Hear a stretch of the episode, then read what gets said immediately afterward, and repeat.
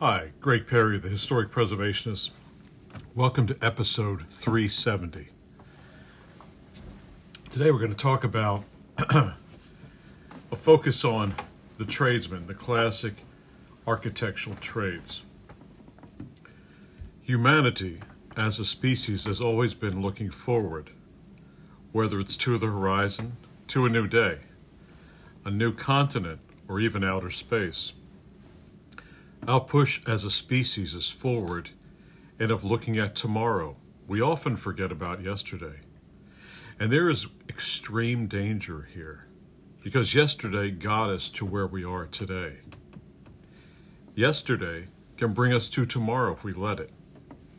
I'm an architectural conservator and historic preservationist. I spend my days working on old buildings, furniture, and clocks.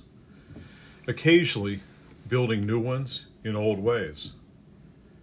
I started in southern New Jersey building and designing mu- museum quality furniture.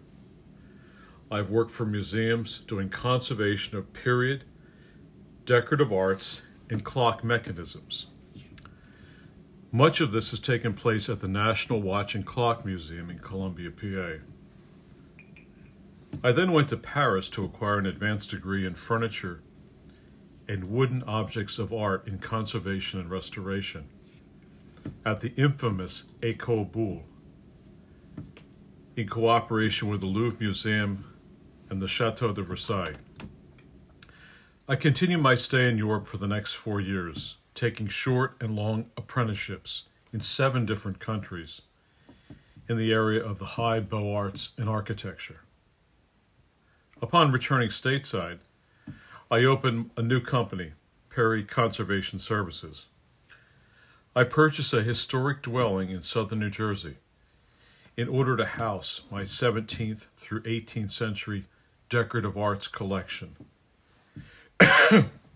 featuring primarily British and French furniture and tall and long case clocks.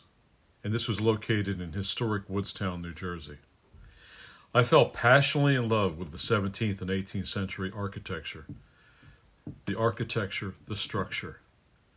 Hence, my direction evolved into focusing on these types of period structures. I began a historic preservation on the structure, assuming that I could find traditional certified craftsmen in the tri state area, or more locally in the tri county area and I tried to find them to help supplement and expedite my endeavor in this preservation, while still maintaining my own workload as a preservationist and conservationist. So I was extremely shocked to find, not to mention a dearth of any traditional tradesmen in the tri state area. I began to create a mindset of a program that would train students in an overlay capacity of the trades in historic architectural preservation. This would include transforming a vacant building, possibly a, a vac, uh, donated one in the, the county area, into a preservation workshop and classroom. This structure would provide two things advanced vocational training and a place where local residents in a multi county area could come for their architectural millwork needs. It would also provide the information, uh, the historical information needed for their homes. Here, students in training and once accomplished would be employed to aid and abet the historic needs of our state's deteriorating, deteriorating uh, historic dwellings. I understand traditional trade skills will always scale down to modern, but someone who is trained in modern carpentry, sheetrock, plumbing, modern bricklaying can't necessarily do traditional plaster, timber framing, roofing, clapboarding. You train a timber framer or plaster or a traditional painter, they can do modern all day long. These are actually highly, highly marketable, marketable skills. The others are a dime a dozen. Since completed, the historic dwelling I have preserved, the Shivers House Museum, is an example of how period dwellings can be sympathetically, correctly restored and be highly energy efficient. Many people in the uh, historic trades will tell you time and time again that these buildings should be replaced. These buildings cannot be efficient. These buildings have no value. These buildings are falling apart. But these buildings are what brought us to where we are today. It was our stepping stones. These buildings have protected our ancestors through the mid Atlantic states' nasty winters and the southern colonies' harsh summers and storms. People will tell you these buildings are way too difficult to work on. Not a thing is straight, the plaster is falling, maybe there's lead. But let's put health concerns aside. Old buildings have been around for hundreds and hundreds of years, particularly the ones that have been well maintained by great custodians. To use the old adage, well, they don't build them like they used to. That's correct. Those old buildings were built so much better than the uh, than the uh, buildings are building today. I was called by the president of a of a local college to head a historic preservation program in a historically important southern New Jersey town. I was the only tradesman in the group and quickly, quickly realized that the other seven members were simply white collar pencil pushers that had no idea even what historic preservation was. Historic preservation is all about the tradesman, the educated, the scholarly tradesman, not just dexterely speaking, but also one who understands the historical aspect of what he's working on. So apparently, the pool of people who know how to work on old historic buildings is not that big. A few handfuls, maybe in the country really high level skill level. It's our passion as guardians and custodians to look forward. We all abandoned our landline phones in favor of cell phones because cell phones were just more convenient. Well, maybe not everybody, but it takes time to learn a traditional trade. You're not just cutting two by fours and slapping them together or throwing up some sheetrock. It takes a certain amount of long term dedication and study. There is nothing more satisfying than, at the end of the day, looking up and seeing something that'll be, or something that you saved that'll be there for the next 200 years or so, that you your hands have touched. You become a part of that building, a piece of the, the fabric of that dwelling. Traditional trades are an ancient tradition, and we let them we have let them slip away considerably. We just didn't create the mason or the carpenters. We can look around the world and see where we've come from if we look hard enough into these old buildings. I venture that we have forgotten more about building things than we even currently know about buildings. Look at what the ancient Egyptians and Romans and Mayans created. This was done in days before cranes, computers, and all these fancy fancy gadgets and, and modern building materials that we have.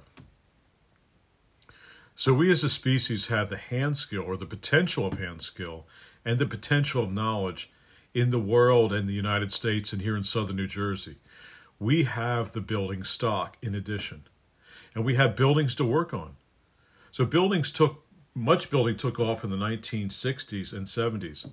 Our housing stock doubled in the years between 1970 and 2015. And when you're looking at 123 million housing units, you know 60 million being built in that 50 year period. It's a lot of buildings, a lot of poorly built buildings. It's a lot of production level carpentry. And that creates where we are today. It's that production level carpentry all these plastic petroleum based developments of houses that will fall apart in 30, 35 years, which is subpar craftsmanship. Entire subdivisions are being beginning to fall apart. Good, old, American, cheap and shoddy craftsmanship put together by local vo-techs, the students from local vote, created so that the builders make landfall profits. They use them like prostitutes on street corners. They use these mantras. We need to build 60 more houses, 60 more million houses in less than 50 years. We need to do it cheaper and faster. We need it with vinyl siding, vinyl windows, vinyl porches, vinyl fences, because these things are easier. It's part of the market line economy of America. Cheap, cheap, cheaper. It's part of the production level work. This is the lie of the disposable American society. Our cars are disposable. Our phones are disposable. They're made to fail. Our houses have become disposable in the last 30 to 40 years. Now, what we don't realize is that we're facing a huge crisis in both housing, environment, and skill gaps. And all these things can be found and discussed in our own buildings. We can see them if we go through the years. The greenest buildings were the ones that were already built. They paid their carbon debt 50 years ago. If you building, build a building today with the greenest methods known to man, it will still take decades, up to a hundred years, for that building to pay off its carbon debt. So why not save the past, whose debt has already been paid? Let's retrofit the old buildings, and it will pay for itself in 10 to 15 years, the retrofit. Historic buildings were built in a time prior to cooling and heating. We relied on landscape and, and different wind flows and things like that, as I have alluded to in the past. So it's easier to maintain the historic environment. There are thousands of abandoned building, historic buildings on the east coast of our country. Some of them are marked for demolition. Some of them are referred to as zombie buildings. Neighborhoods where these buildings are tend to fail because half of your building stock is abandoned. It's full of crime. And it increases in the tendency of people to lose hope when they see houses boarded up right next door. So when I teach historic preservation courses, some of my students are carpenters, contractors who wanted to learn for many years how to fix and work on quote old buildings instead of building new. They all believe it's this great mystery because of antiquity. Uh, and a few are historic homeowners.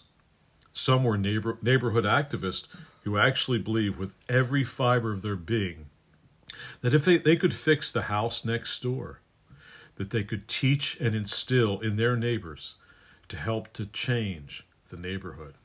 What a great thing. The beginning students learn basics of carpentry, basics of history. Something shifted in me when I saw the enthusiasm in these students. Something changed. I've always been about the old buildings, passionately about the old buildings. So, but suddenly it was about the people now. People, old buildings. It's about community building. And suddenly I saw what we could do together. Sure, there are organizations out there for the preservation of trades, creating a network of, say, the Timber Framers Guild, the slate roof contractors, and an association for the preservation of Window Alliance. They all bring you in, they will all teach you. But these organizations are not the answer. The answer is several programs around the country. When I say several, I'm only talking about three or four. You can go and learn these skills. For instance, the American College of the Building Arts, which is a, it's a, it's a relatively brand new school, maybe 10, 12, 15 years. It's a four year program in Charleston, and it arose after Hurricane Hugo. Then they realized they didn't have anyone to fix historic Charleston, so they moved quickly. They made it happen, a few individuals. We don't need another disaster to save historic buildings. They're falling down at such an alarming rate. And it's tangled up by all the red tape, by all the historic um, organizations in our state, in our, in our country, that don't let us move on things fast just for stabilization. So, what we need are people, people with great intentions, people have, who have a hand skill or want to learn a hand skill, people who want to teach, people who want to learn, people who want to create community, a sense of being, a purpose where you live, people who are willing to go into neighborhoods and say, don't tear down that building, don't tear out that window. Put a tarp on that roof. I can teach you how to fix it. Don't tear anything down. It's been there for 150 years. So I guarantee you that if, if you take care of the 150 year old building, it'll still be there longer than the houses that were built in 1975. I worked on houses that were built in the 70s that they're already destroyed because they were not built well to begin with. I walk in the houses that were built in 1700, some not even restored, and they're fine. Many of them that have been restored are somewhat taken care of over the years, and they're doing well. I'm not saying that the future and the new is always bad, but what I'm saying is that where we came from is as important as where we are going. So let's not forget that. And if in our headlong rush to the future is all we want is that next new gadget for our fingers, if we take a moment and we step back and we can quiet our minds, this can change us. This can change the world. If we bring this message into places where there are buildings and people who need jobs, and if we abandon the concept that working with our hands is somewhat less than getting a four year college degree or a master's, we can change the world and we can start that today, here in 2021. Happy New Year, Greg Perry, the historic preservationist, signing out.